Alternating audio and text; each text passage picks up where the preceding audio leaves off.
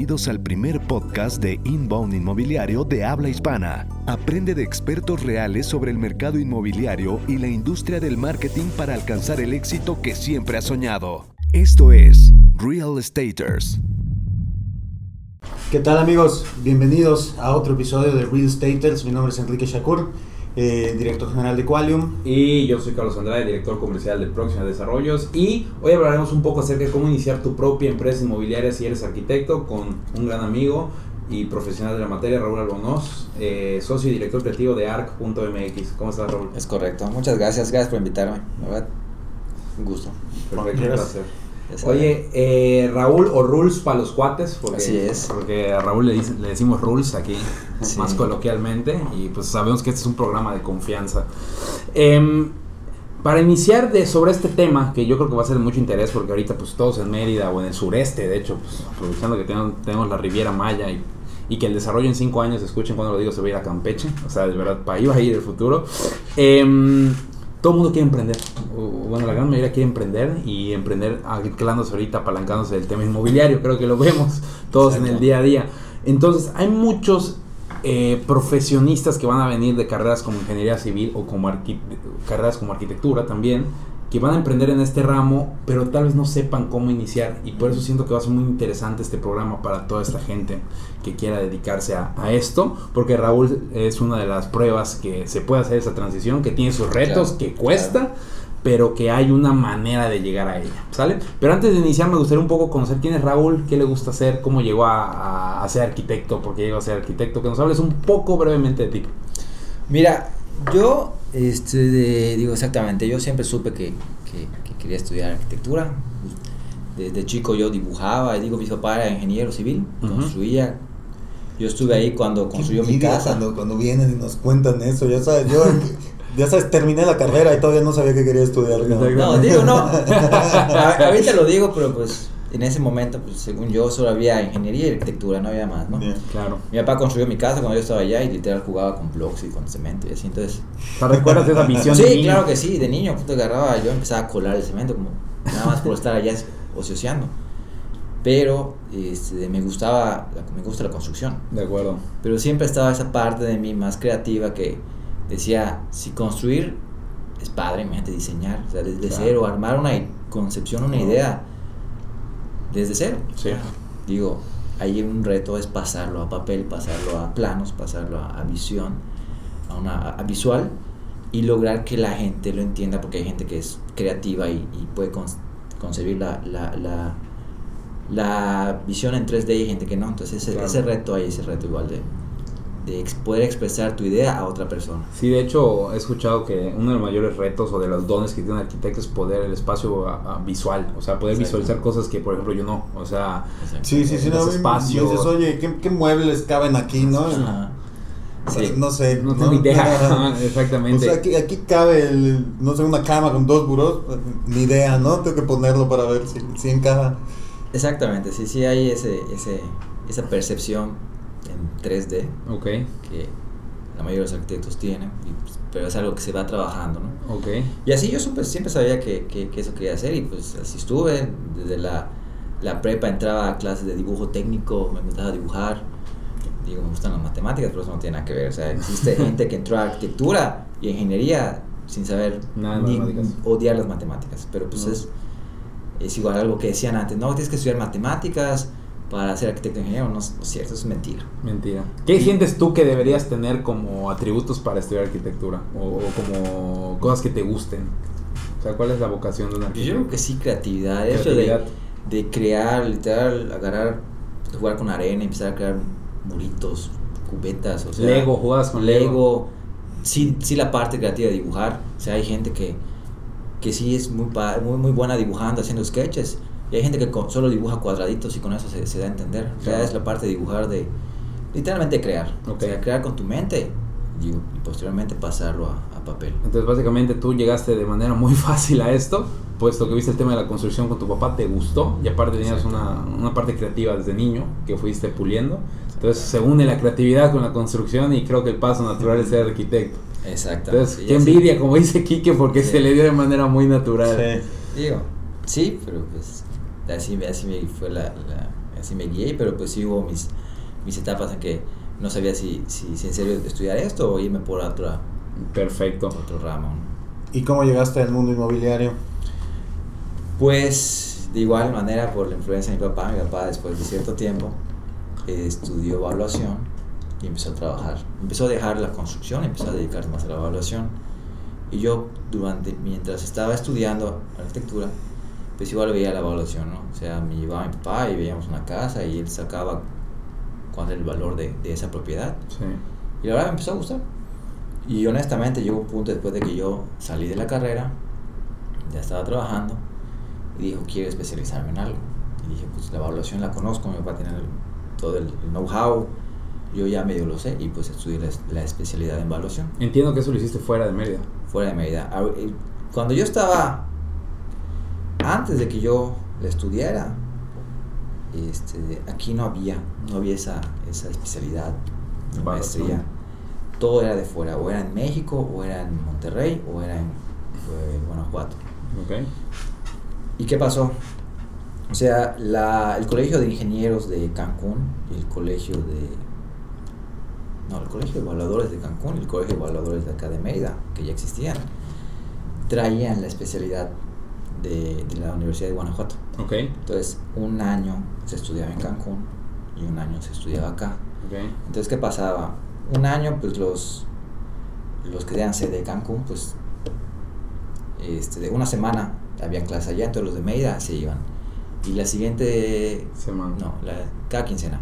Y la siguiente quincena, la, el maestro volaba, volaba a Mérida, entonces los de Mérida eran la sede y los de Cancún viajaban. Entonces así como que se, se peloteaban una semana aquí, una semana allá, una semana aquí, una semana allá. Para que fuera equitativo. Exactamente. Ahora, cuando yo decidí estudiarla, Hubo un, hubo un problema, pues, que la gente de Mérida no, como que no quería, entonces no le iban a abrir y no hubo cubo. ¿Nunca te pasó que te fuiste a Cancún y dijiste, chin, era en Mérida? No, no, no, es, es peor, digo, porque acá no se armó este, gente. Entonces mi papá, como es, es parte de allá, me dijo, es, es que aquí se lo van a abrir, hay un cubo de treinta personas, ¿le entras? Y yo, pues sí, digo, mi papá vive en Cancún, entonces ahí el hospedaje no me costaba, nada más tuve que chutarme dos años de que cada quince días yo viajaba a Cancún. Los viernes. Digo, en ese, podemos trabajar en un despacho de arquitectura, que justamente de, ahí, de ese despacho conocí a mi socio, mi primer socio, ahorita les cuento. Pero mi jefe me dio permiso y me dijo sí. Entonces yo jueves salía de trabajar a las cinco de la tarde, me iba a la A D O, a las de seis a diez de la noche viajaba a Cancún. Y como era clase cada quince días, era clase de ocho de la mañana a nueve de la noche todo el viernes, el sábado de ocho de la mañana a nueve de la noche todo el sábado, y el domingo a veces era clases de ocho de la mañana a dos de la tarde. O sea, estaba pesado. Y el domingo saliendo, pues me venía para acá. Y así estuve creo que dos años.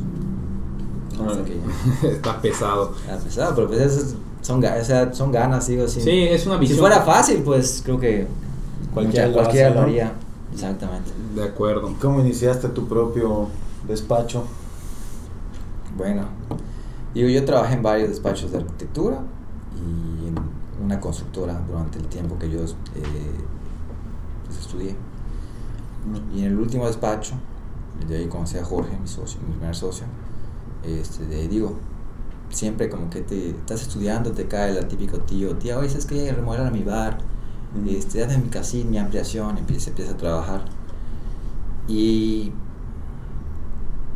digo, con Jorge, este, yo trabajaba con él, estábamos en la misma oficina, y a él le cayó un proyecto, un proyecto relativamente grande, que eran literal cuatro townhouses en ese entonces, que fue hace como seis años, seis, siete años, donde nadie hacía townhouses. Antes del boom de los townhouses. Antes del boom de los townhouses, que de hecho, creo que era uno de los primeros que que estábamos viendo hacerlo hasta de tres niveles. Okay. por, por, por la cuestión de, de del, del tamaño del terreno. Uh-huh. y, este, y me dijo, es, es que este, me cayó esto, la verdad él iba a seguir estudiando y me dijo, no creo poder hacerlo solo, vamos a juntarnos.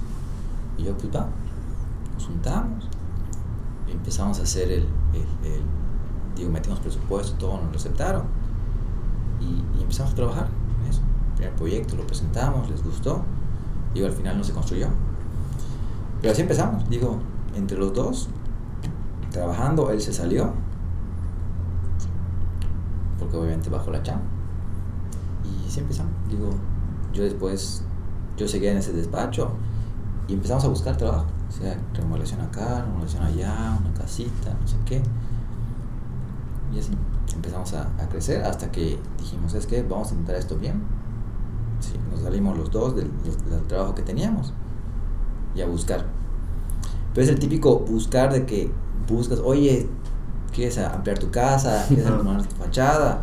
Canvaseo. Ajá, y así estuvimos un buen tiempo hasta que llegó un punto en que entendimos que la verdad, si queríamos ser arquitectos, y empezamos a ver a los demás arquitectos, la, la gente sí los busca por ya tener un renombre o algo, pero igual generan su propia chamba. Sí. Entonces decir, o sea, es que yo quiero hacer mis departamentos, hacer una casa para vender, nadie me va a contratar, yo tengo que agarrar, diseñarla, construirla, buscar ingreso y construirla y venderla. Claro. ¿Sí? Exactamente, que es, es el modelo de negocio, cómo va evolucionando de manera natural. ¿Cuándo, ¿cuándo consideras que tu negocio realmente creció más rápido, ¿no? ¿Cuál fue el punto en el que dijiste, esto es lo que tengo que hacer para que nos vaya bien, ¿no? Este, el tiempo creo que yo fue hace como dos años, no, no sé, tres, cuatro años. ¿Qué pasaba antes? Éramos dos arquitectos, diseñábamos, no construíamos, teníamos un conocimiento muy general de la construcción, porque yo había trabajado en una constructora y, y Jorge también en una constructora, sabíamos general. Pero ¿qué pasaba? Me contrataban, nos contrataban, le hacíamos el diseño, construíamos, pues no, o le pasamos a un amigo que construía, o ellos, o el cliente tenía su constructor, y construían, nos dejaban a un lado, en el sentido de que pues sí íbamos a la obra a supervisar, pero al final, pues oye, ¿sabes qué? Nos hemos pasado el presupuesto, bájale acá, bájale acá, y, y el ingeniero pues en su conocimiento pues hacía modificaciones al diseño, claro. A veces muy buenas, a veces no tan buenas, pero al final no quedaba lo que uno había diseñado. Lo que uno había diseñado, y no es cuando molestara, pero sí decías, ya después de que te esfuerzas en hacer algo que, que te gusta, que quede bien, terminas haciendo otras cosas por cuestiones externas. Sí. Entonces estábamos en esa etapa de que diseñas y ya, no construyes. Y teníamos dos amigos que, que se llaman Guido y Rubén, que construían, pero les pasaba lo mismo. Ellos construían, llegaban con su tío, y te construyo, pero ¿quién diseña? No, no conozco. Entonces el cliente buscaba a alguien que le diseñara, pero si ese alguien diseñaba y construía, pues ellos ya estaban de un lado. Claro. Entonces como que cuando platicábamos de eso, antes de como que armar una sociedad, decíamos, es que así pasa, o sea, yo no puedo venderle un diseño a alguien si no se lo voy a construir, y yo no puedo construirle a alguien si no se lo diseño. O sea, sí puedes, pero como que es el ciclo natural. Te orilla a ver que lo normal es que todo ese proceso, desde el diseño hasta la visualización real, es algo que sabes que esa necesidad la, tu cliente la va a tener, ¿no? Exacto. Si necesita un diseño, va a necesitar quien se lo construya, ¿no? Y si tú le puedes dar ese mismo... Y si alguien quiere construir, pero no, pero no sabe diseñar, sabes que para construir tiene que alguien antes diseñarlo, entonces el ciclo es... Es lo que nos pasaba a nosotros como agencia con el tema de marketing y ventas, ¿no? Claro. O sea, hacíamos todo el tema de marketing... Y las ventas. Ajá, y, y quién, ¿quién vende, no? ¿Quién, ¿A quién le vende esos prospectos que estamos generando? Empezarnos a involucrar en esa, en esa parte de ¿no? manera natural. Entonces te asocias con estos dos nuevas Ingenieros, personas. Exacto. Entonces nuestra idea fue darle un, una solución integral a cualquier cliente. ¿Quieres diseñar y construir? Diseñamos y lo construimos. Si solo quieres que te construyamos, te construimos. Si solo quieres que te diseñemos porque tu hijo o tu suegro es constructor, te lo diseñamos. Entonces sí cerramos un ciclo. Entonces dijimos, bueno, ¿sabes qué? Nuestra filosofía como empresa, somos un, un despacho, constructora, como quieras llamarlo. Sí. A veces le llamamos despacho porque nos enfocamos en diseño, a veces le llamamos constructora porque construimos. Eh, somos un despacho integral de jóvenes, somos cuatro. O sea, literal, dos, dos ingenieros y dos arquitectos que nos dedicamos a diseñar y construir, crecer. Y de ahí empezamos a, a crecer, ya dimos un, un, un segundo paso, por llamarlo sí. así, ¿no? Nos empezaban a caer proyectos de diseño, construcciones, solo construcciones, solo diseño, y ahí estábamos. Y con esa retroalimentación de cómo íbamos creciendo, veíamos que igual había, en ese círculo no estaba completo. Faltaba algo más. Faltaba algo más, o más bien no faltaba algo más, nos sí nos faltaba algo más, la verdad. Pero veías, ok, ¿de dónde sacamos clientes? Claro. Diseño, te voy a construir, te voy a diseñar, sí, te voy a construir, pero ¿dónde? En el terreno. O sea, si llega un cliente, oye, tengo, tengo dinero, quiero comprar un terreno. Yo, pues, no, no vendo terreno, no sé. Entonces, no. Ve, compra tu terreno y vienes conmigo después para que diseñemos y construyamos. Pero ¿qué pasa si le vendí, si llegabas tú y le vendías un terreno? Oye, pero mi hermano construye o diseña, y ahí se iba el cliente y se nos escapaba. Y como siempre decimos, perdón Raúl, la venta es una relación. Entonces, entonces... ahora Carlos, me quiero asociar contigo. No, exactamente. Entonces, como que ahí vas viendo que, que por más que vayas creciendo y vas cerrando tus ciclos, te vas dando cuenta que siempre hay algo más, ¿no? Siempre lo hemos dicho Kiki y yo, y lo hemos platicado en algunos programas, una empresa es un ente independiente que va creciendo por sí, su cuenta. Claro que sí. Es como un hijo, literalmente, que va creciendo y tienes que entender que ya no es tuyo. Sí, tú, tú, tu única chamba con tu empresa, tu hijo, es literalmente supervisarlo y hacer que crezca de la mejor manera posible. Pero llega es un punto en el que te, te, te puedes superar, ¿no? Sí. O sea, si lo haces bien, puede llegar a un punto en el que ya, pues, necesitas meter más socios, necesitas que haya más dinero, que, o sea, si quieres convertirte en una multinacional, es muy difícil hacerlo solo, ¿no? Sí. Entonces ya, o sea, eso significa también perder el control sí, de muchas es. cosas de alguna manera, ¿no? Ya no vas a poder, o sea, no van a, no van a depender de ti las decisiones al cien por ciento, alguna junta directiva, entonces ya. Totalmente. Es, es pero, otra cosa, pero entre ¿no? varias gentes siempre es mejor, digo, hasta... Hasta cuando diseñamos, hasta en la carrera, pues veías tu diseño, si solo eres tú, pues te encasillas, ¿no? Que ahorita yo ahorita tengo a mi socio que llega, oye, ¿sabes que entre los dos diseñamos? Vemos qué onda, la gente de la oficina, de pronto mi jefe de taller llega, oye, ¿qué opinas de esto? Y vamos rebotando ideas, ya que tenemos un avance, llega mi socio el ingeniero, oye, ¿sabes que esto es muy complicado para construir? Vamos a moverla acá para a, a eficientar la construcción y el sí. sistema constructivo, ah, que lo movemos. Entonces, entre varias gentes, varias mentes diferentes se va... Optimizando, optimizando todo el proceso. Optimizando, exactamente. Entonces, igual, de la misma manera, antes, digo, diseñábamos una casa muy padre, con un poco de conocimiento de construcción, al momento de plasmarlo en, en pesos, que es la construcción, pues se disparaba el presupuesto del, del cliente y claro. pues igual no podía. Entonces, ahorita, al momento de diseñar, obviamente sabemos el presupuesto del cliente, y eficientamos lo que es el diseño y la construcción, el proyecto como tal, porque pues así sabemos cuánto cuesta, así es. Que si le movemos acá, cuánto va a elevar, cuánto va a bajar. Entonces así como que nos estar en, eh, en, en ese mundo de la construcción diseñando te abre muy, mucho el panorama para saber el valor de, de realmente todo el proceso, el valor por metro cuadrado, que no es que aquí ponen un, un, un pasillo más, o sea, ese pasillo que a veces puede ser inservible, son, es, es dinero. Y es utilidad que te estás quitando tú a ti como empresa. Exactamente. Oye, eh, Raúl Rules, y regresando al tema de, porque estabas tocando un tema muy interesante, el crecimiento natural de la empresa, eh, bueno, natural pero a veces inesperado, te percatas que tienes una necesidad que a veces es el cliente que quiere todo el proceso, quiere construir, quiere que le diseñen algo, pero no tienen dónde. Exactamente. Entonces te empiezas a topar con eso y ¿qué hacen? Ya que teníamos consolidada como que la empresa en sentido de diseño y construcción, nos pasaba eso, o sea, obviamente llegaba un cliente, no, nosotros no, no, no vendemos terrenos, consíguelo. O al contrario, nos llegaba un cliente, oye, tengo un terreno, diseño unos townhouses, se construyen, oye, ¿quién los va a vender después? Digo, no sé, yo no vendo. Digo, yo no vendo inmuebles. Yo vendo mi trabajo. Vendo mi trabajo, pero no. Entonces nos topamos igual con otros amigos que tienen una inmobiliaria. Pero nosotros estábamos por García Ginerés y ellos estaban por Alta Prisa. Sí. Entonces juntarse era logísticamente, logísticamente era muy, muy complejo. Entonces, como igual ya no dábamos en el, la oficina que teníamos, dijimos, entre las dos empresas vamos a rentar una, una casa, la adecuamos como oficina y nos pasamos las dos empresas. Entonces hicimos eso, de hecho en, en, ahorita vamos a cumplir un año ya en la nueva oficina, en, en enero, febrero nos pasamos, la adecuamos todo, entonces ya ahí tenemos este, recepción, sala de juntas, área de arquitectura, área de construcción, área inmobiliaria.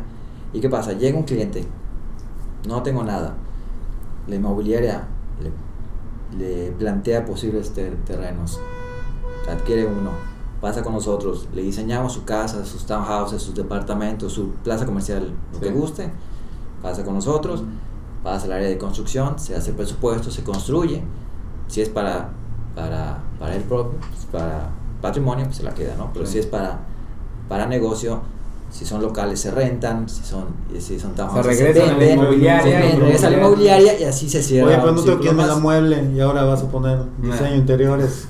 Bueno, digo, no, no, no me llama mucho esa área, pero si sí, de manera natural hacer. Lo pide la empresa, llega un socio que lo quiera ver, pues, pues una nueva, yo creo que eso está interesante. Exacto. O sea, tampoco te puedes cerrar a que es mi empresa, si yo la puse yo solo, no voy a meter socios. Las empresas del futuro creo que se van a medir por unidades de negocio dentro de la sí. misma empresa, o sea, sí. y, y, y como que testearlas, ya sabes, oye, esta nueva unidad de negocio le voy a dar tanto tiempo Entonces, de vida. Saben en lo que nosotros estamos trabajando. trabajando, porque llega un momento en el que, o sea, volviendo al tema del crecimiento de la empresa, se te empieza a salir de las manos, ¿no? No puedes tener control sobre todos los departamentos tienes, tienes al delegar, mismo tiempo. Tienes que delegar.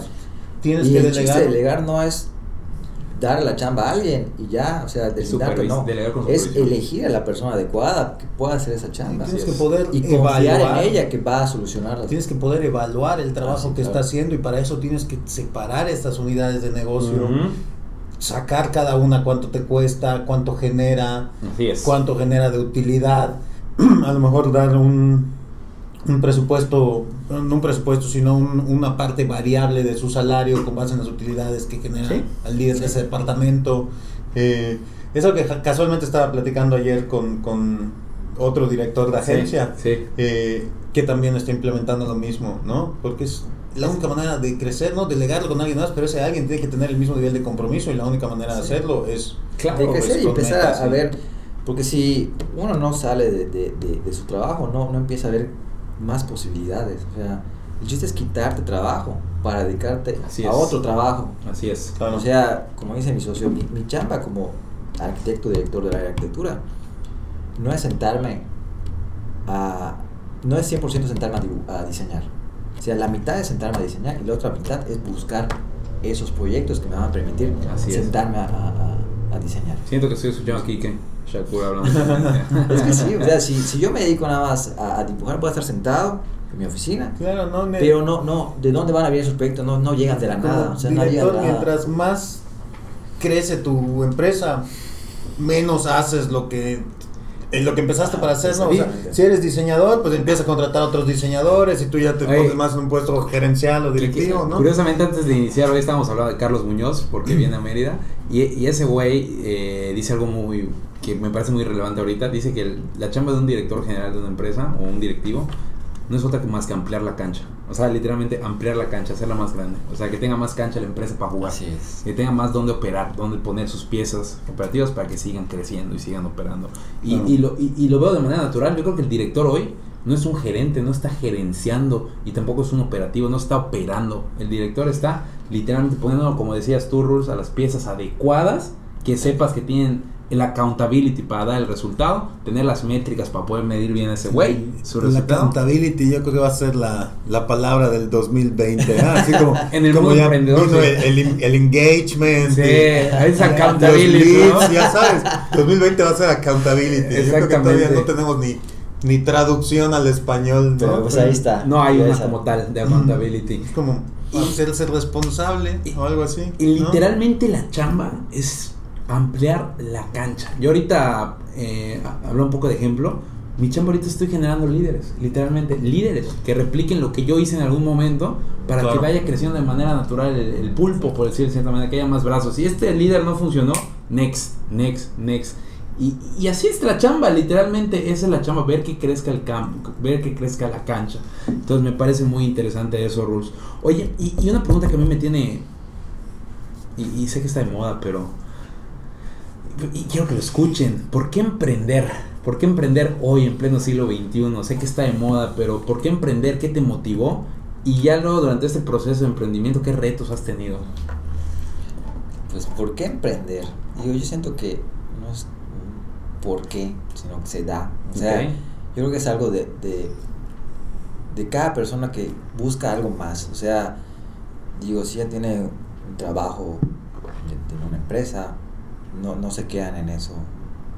Yo creo que hasta a cualquier director que tenga una empresa bien definida no se va a quedar así con los brazos cruzados para ya, ya lo hice, ya contrario, generan otra empresa, que es el emprendimiento. O sea, emprenden. Yo creo que es el reto de, de superarse continuamente, que es lo que motiva a la gente a, a emprender. Es una yo, forma de ver la vida, ¿no? O sí, sea, yo creo que te vas, te vas dando metas y las vas cumpliendo, y otra, y otra, y otra, y nunca se va a acabar. Y el chiste de eso es lograr crecer más. Yo creo que eh, ¿por qué emprender? Más, por, más bien, ¿por qué, ¿por qué quieres crecer? Sí. Si tú quieres crecer, pues adelante. Y, y creo que emprender es una forma de crecer. Que se puede constatar, creces internamente y, y hay un resultado visible, que es lo bonito, que puedas palpar el resultado de tu crecimiento. Exactamente, yo creo que sí, yo creo que eso es... ¿Por qué? ¿No? ¿Y qué retos has encontrado en el mundo? Yo creo que, digo, el principal reto es vencer el miedo a dar ese siguiente paso. Ok. Porque yo creo que sí lo he hecho en bastantes ocasiones, de que sí me he topado con... con pequeñas decisiones que, que más bien se me dan por, por miedo a, a no tomarlas, uh-huh. pero decido enfrentar ese miedo y, y tomarlas y, y, y, y si me han resultado, ¿no? Y yo creo que una parte importante ha sido las sociedades que yo he armado.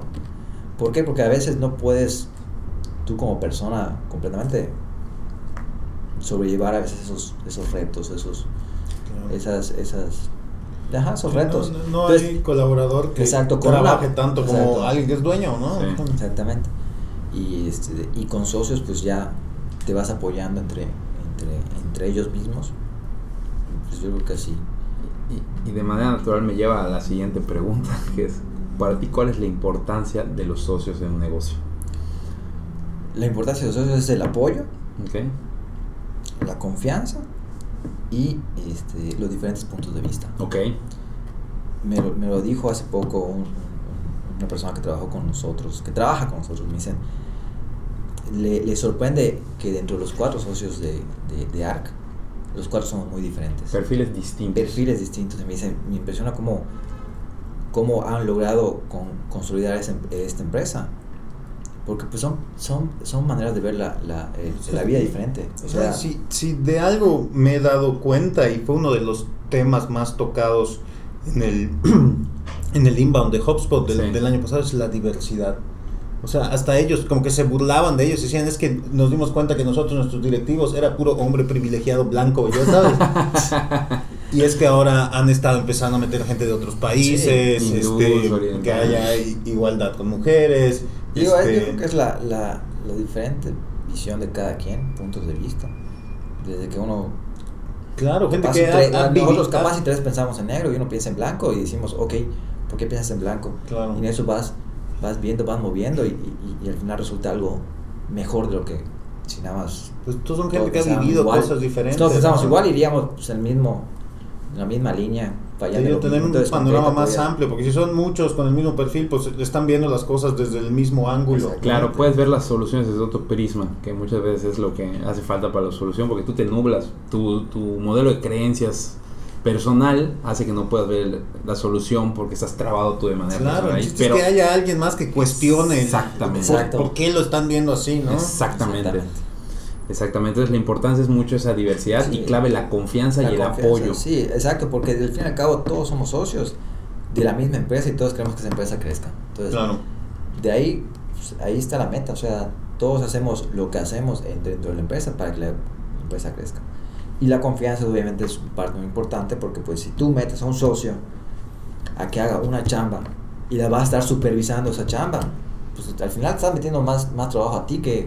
vas a perjudicar a la empresa. Entonces en, en, con nosotros cada uno tiene su su chamba, su trabajo okay. y cada uno confía en el otro para que haga el trabajo que, que debe hacer. Siempre, siempre hay como que pues el trabajo en claro. conjunto, hay ciertas cosas que entre hacemos, los cuatro hacemos, cuando uno no puede pues otro entra al, al, al quite y así. Sí. Muy bien. Yo creo que, sí. Yo creo que lo mejor es las vacaciones. Las vacaciones. Porque, porque si tú eres solo tú el jefe, te vas de vacaciones y, y a ver qué, quién cuida de tu empresa. Sí, no es. En cambio, con socios, pues se va uno y quedamos tres para, claro. para solventarlo. Claro. No, que se van dos, quedamos dos. Lo malo va a ser cuando. Uno tuvo un bebé y se fue. Exactamente. Lo malo va a ser cuando toque la despedida soltero de los socios y con quién todos ahí sí. Y nadie llega. Sí, sí, sí, se va a complicar. Uno se queda. Pero yo creo que eso es igual, es algo bueno. Porque ves a la gente que.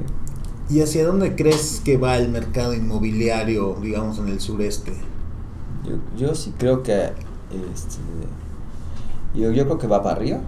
Yo creo que, que va, vertical. va, va a, a crecer verticalmente, sin okay. duda. Y yo creo que la expansión horizontal va a llegar a un punto en que ya, ya va, va a dejar de, de... Bueno, va a seguir creciendo, pero ya no va a ser rentable. O sea, ¿Por, ¿Por el precio o por algún motivo en particular? Yo creo que por, por lo mismo de que Mérida, la zona, tiene... O sea, geográficamente está en una buena posición. Sí. Yo, y sobre todo el suelo. O sea, nos permite elevarnos, o sea, crear torres sin la preocupación de, de temblores. Sí, esos procesos sismos. Constructivos que tienen que hacer las torres en el centro del país, es una locura. Exacto. Aquí tenemos el beneficio que descargas cincuenta centímetros y encuentras laja, o sea, tierra. No necesitas pilotes, no necesitas... Entonces eso va, va a, a, a... Digo, está haciendo que la que Mérida vaya verticalmente. Claro. Entonces al, ya al empezar a crecer verticalmente, pues lo horizontal pues ya va a dejar de... O sí. quedar muy lejos, o sea... Claro. O queda muy... Exactamente. Van a ver como las privadas residenciales lejos, tipo no. el Country Club, Altozano, etcétera. Pero lo que está... O más. ¿no? O más, más aún, de hecho. Más, de hecho, los famosos terrenos de inversión son los futuros desarrollos en quince años. ¿Sabes? Y están claro. lejos. Sí, pero generalmente... O sea, ahí los, los buenos, yo considero, van a ser los que tengan como un macro desarrollo, que sea muy grande y sea como que sea una propia. Exacto, o sea, sea literal, su propia ciudad, ¿no? Tiene su supermercado, tiene sus hospitales, tiene sus Oxxos, ¿no? Sí. Entonces ya no tienes que realmente venir aquí al, al centro de la ciudad, a menos de que sea para cosas muy específicas, ¿no? Así es, exacto. Tal cual. Sí. Entonces vamos para arriba. Yo, yo, yo, yo, yo opino sí, lo mismo, ¿ah? ¿eh? Yo, sí, opino, yo opino lo mismo. De hecho, yo creo que hasta la legislación actual eh, sí, ya está, ya está, está promoviendo más flexible, más flexible como estaba antes, y está promoviendo exactamente. Está promoviendo que dentro del periférico se vayan para arriba y ya para afuera pues todavía sigan haciendo un poco de desarrollo horizontal. Exactamente. Exactamente. Sí. Y ya para cerrar eh, el episodio de hoy contigo, Raúl, ¿qué recomendaciones le darías tú a algún arquitecto, ingeniero que está por egresar con respecto a su futuro? Porque tú sabes que muchos tienen la incertidumbre, probablemente tú la pasaste en tus yo, últimos yo, sí. semestres, o sea, ¿qué hacer después de que sales? Y, y esa sensación, porque lo ven todos mis amigos eh, que estudiaron en su momento, estaban al final de su carrera, los últimos dos semestres, ¿qué, qué sigue? ¿Qué voy a hacer? ¿Qué sugerencia le darías a, a todas esas personas que están por egresar? Digo, yo, yo creo que en, en el de parte de arquitectura, o sea, la gente que está haciendo arquitectura, yo sí les diría que trabajen antes de, okay. que entren a un despacho de arquitectura para que vean cómo funciona un despacho de arquitectura, que entren a una constructora para que aprendan cómo es, es, es el proceso constructivo. constructivo, porque diseñando el papel, pues el papel no cuesta, o sea, puedes tirar, mover un muro de, de acá, de acá allá. El y papel aguanta todo, aguanta como todo. Dicen. En mm-hmm. construcción, mueve un muro de un lado para otro. Es dinero que te cuesta, sí. pero para que sepan cuánto cuesta construir, cuánto cuesta techar. Bueno, eso es, es un primero, ¿no? Que trabajen a construir. Y segundo, que ellos busquen su propio, su propia, su propia chamba, porque no va, no hay, no es muy fácil que te llegue un, un, un proyecto así de la nada. Correcto. O sea, si, si oyes que alguien quiere, no sé, cambiar su fachada, aviéntate a hacerla, hacerla, llegas, oye, mira, te diseñas esta fachada, te gusta, no sé qué. Ser proactivo. Exactamente, tienes que estar buscando a, a ti mismo. Claro, al principio cuando no tienes negocio, lo único que te queda es el tiempo, ¿no? Si es lo único que tienes que invertir, pues optimízalo. Optimiza, pues inviértelo en, ya sabes, hacer el dibujo es lo único que puedes hacer, pues muéstraselo al cliente y convéncelo de que te compre el proyecto, ¿no? Y, sí, exacto. Y, y otro tema que yo he visto, y por ejemplo... Eh, si tú eres muy creativo, medio introvertido, pues asóciate con alguien que sea más de, re, de, de, de relaciones públicas, relaciones sociables, que también le sepa un poco al tema y hacen un match. Yo creo que las sociedades son claves por eso, lo que sí. decía Raúl hace rato, encontrar perfiles distintos y crecer, porque a veces pasa que el típico, en la universidad, ¿no? El típico güey que estudia arquitectura y nadie sabe cómo se graduó, pero se graduó y tiene su título, ¿no? De panzazo. Exacto. Y, y el güey que es un chingón diseñando, que todos decían, no, este güey es chingón, etcétera, pero es medio introvertido y por eso se encierra y diseña, porque está ahí metido, puta, pero ese güey no sabe vender. Y el otro güey que no sabe diseñar vende a toda madre porque su venta, es, sus perfil, relaciones. Es, es, es más. Fíjate que es totalmente el caso de, de la agencia de unos amigos que se llama Ocho Studio. Sí. Eh, los dos son diseñadores, pero uno es muy bueno diseñando y el otro nunca diseñó y es muy bueno vendiendo. Claro, entonces, entonces uno es el director comercial y el otro es el digo, director creativo. Sí. Sí. Digo, no pudo venir mi socio, pero así, así son. O sea, literal, yo, yo diseño más, o sea, soy más tiempo en la oficina y Jorge está más tiempo fuera buscando proyectos. Pero entre los dos, digo, es él igual match, llega y, y diseña y opina, pero a veces, pues sí, se, él se dedica un poco más a la parte comercial. Y los de dos empresa. Perfiles son necesarios porque uno hace que crezca la empresa, que mantenga viva, y otro, y, la que, y, y otro lo opera, porque si no lo opera, pues ¿qué? O sea, claro. No hay empresa. O Exacto, sea, sí. Entonces yo esa sugerencia le daría, porque sé que hay mucha gente que por en las mismas redes sociales a veces se sienten forzadas de más a, a tener que hacer cosas que con lo cual naturalmente no fluyen tanto. Sé inteligente, asóciate con gente, uno, que confíes en ella, y dos, que tenga esas fortalezas que tú no tienes y que tú tengas esas fortalezas que él no tiene. Exactamente. Entonces es un equipo fenomenal. Entonces, sí. Quique, no sé si quieres hacerle una última pregunta a Raúl para cerrar. Eh, pues me gustaría escuchar una recomendación para escoger a un socio. Ya está bueno. ¿No? Tú que tienes cuatro, que, o sea... Yo creo que la, que la, yo creo que la mejor recomendación es la prueba y error. Sin duda. ¿Cómo metes a alguien como socio? Digo, si no, si les doy el, es que, mejor jala, es ¿no? que, bueno, desde mi punto de vista, pues yo probé antes de consolidar como tal mi empresa, ¿no? Okay. Ahorita que ya está consolidada, yo yo no sabría cómo meter a un socio más. Es que ¿no? es eso, ¿no? O sea, ya cuando hay un tema ya así de... de... Yo al inicio, pues sí empezamos a trabajar, sí me tocó trabajar con gente que capaz no lo llamaba socio, pero pues sí con, con la idea. Con el tema de unidades de negocio podría... Exactamente. Exactamente. Exacto. O sea, digo, no, no, sí trabajé con gente que podíamos pensar que pudiera ser un socio, pero al final como que no, no terminó de, de, de amarrar bien el asunto y como que decimos no. Digo, después de, de, de la prueba de error, este, de, fue que ya vimos que sí trabajamos bien, consolidamos, digo, la empresa y ya, ya. Pero yo creo que sobre todo para la gente que está empezando, ¿qué es eso? El elegir un socio para empezar. Puedes empezar con uno o dos proyectos. Si ves que funciona, pues adelante, sigue. Si ves que no, pues busca un proyecto a ti, pues lo next a, a, a por otro lado. Yo creo que por eso. Como prueba error, y yo agregaría tal vez, sí sé un poco picky al elegirlo. Sí, pruébalo, pero sé un poco picky, ten tus reservas. Y ya cuando dé el resultado y confíes en él, pues para adelante. Pero también sé muy rápido deshaciéndote una relación que no sirve. O sea, si sí. no sirve, no dudes. Es como que córtala, como dicen los gringos.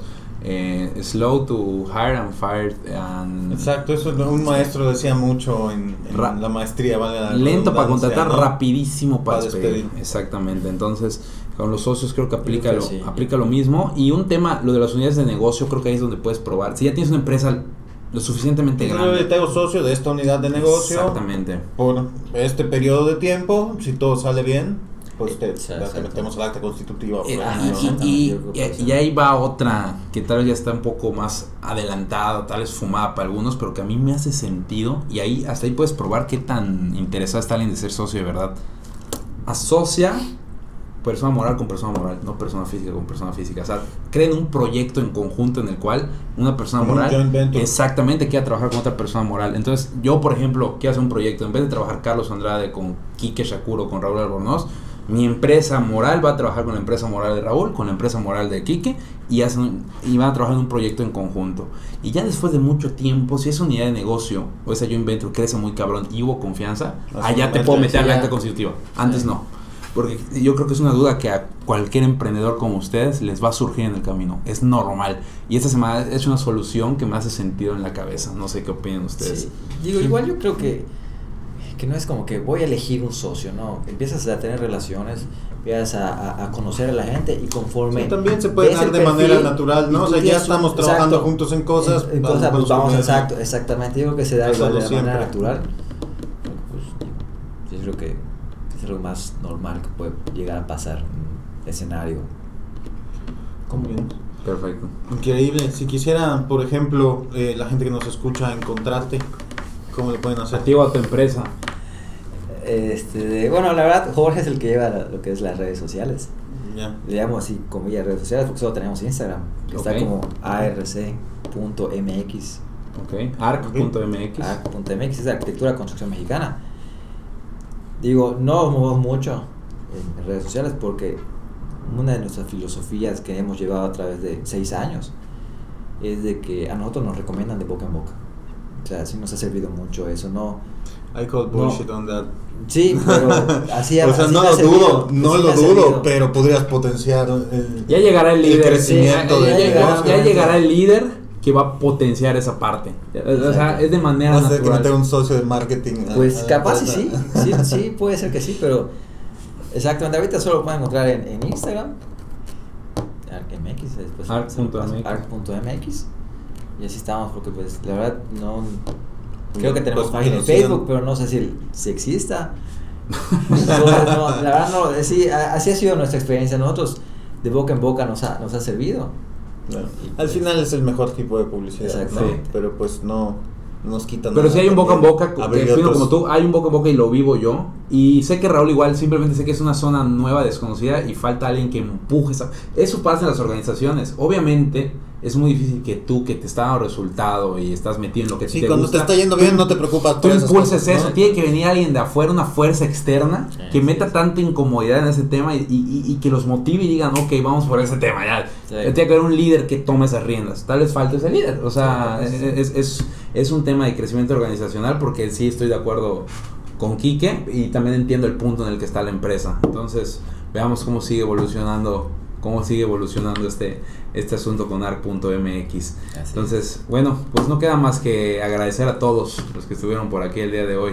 Eh, muchas gracias por acompañarnos y esperamos que de ahora en adelante nos ayuden a maximizar el alcance de este podcast. Ya saben, comentarios, qué te gustó, qué no te gustó, qué barba está mejor, la de Raúl o la mía, o la de Kiki, que ya trae, ya trae el look. Eh, si de plano nos quitamos la barba, bueno, Raúl no, pero nosotros. Sí, de qué plano nos disfrazamos de los Reyes Magos. Exactamente, ya estamos en la época, ya se viene. Es más, Rodrigo. Por cierto, este programa este sale en Nochebuena. Este ¿no? programa no va para el seis de enero. No es cierto. Vamos a movernos mejor el seis de enero. Para el seis de enero, no, no es cierto. No, el seis eh, de enero venimos con turbantes. Exactamente. Oye, eh, y pues ya muchísimas gracias. Oro, incienso y mirra. Saben que nos pueden encontrar como arroba realstaters punto m x y en Facebook como realstaters, y a un servidor lo pueden encontrar como carlosandrade punto r e en Instagram y como Carlos Andrade en Facebook. Y Quique, eh, a mí me pueden encontrar como arroba Shakur en todas las redes sociales y mi agencia como arroba Qualium m x. Perfecto, pues muchísimas gracias y nos vemos hasta la próxima. Chao. Chao.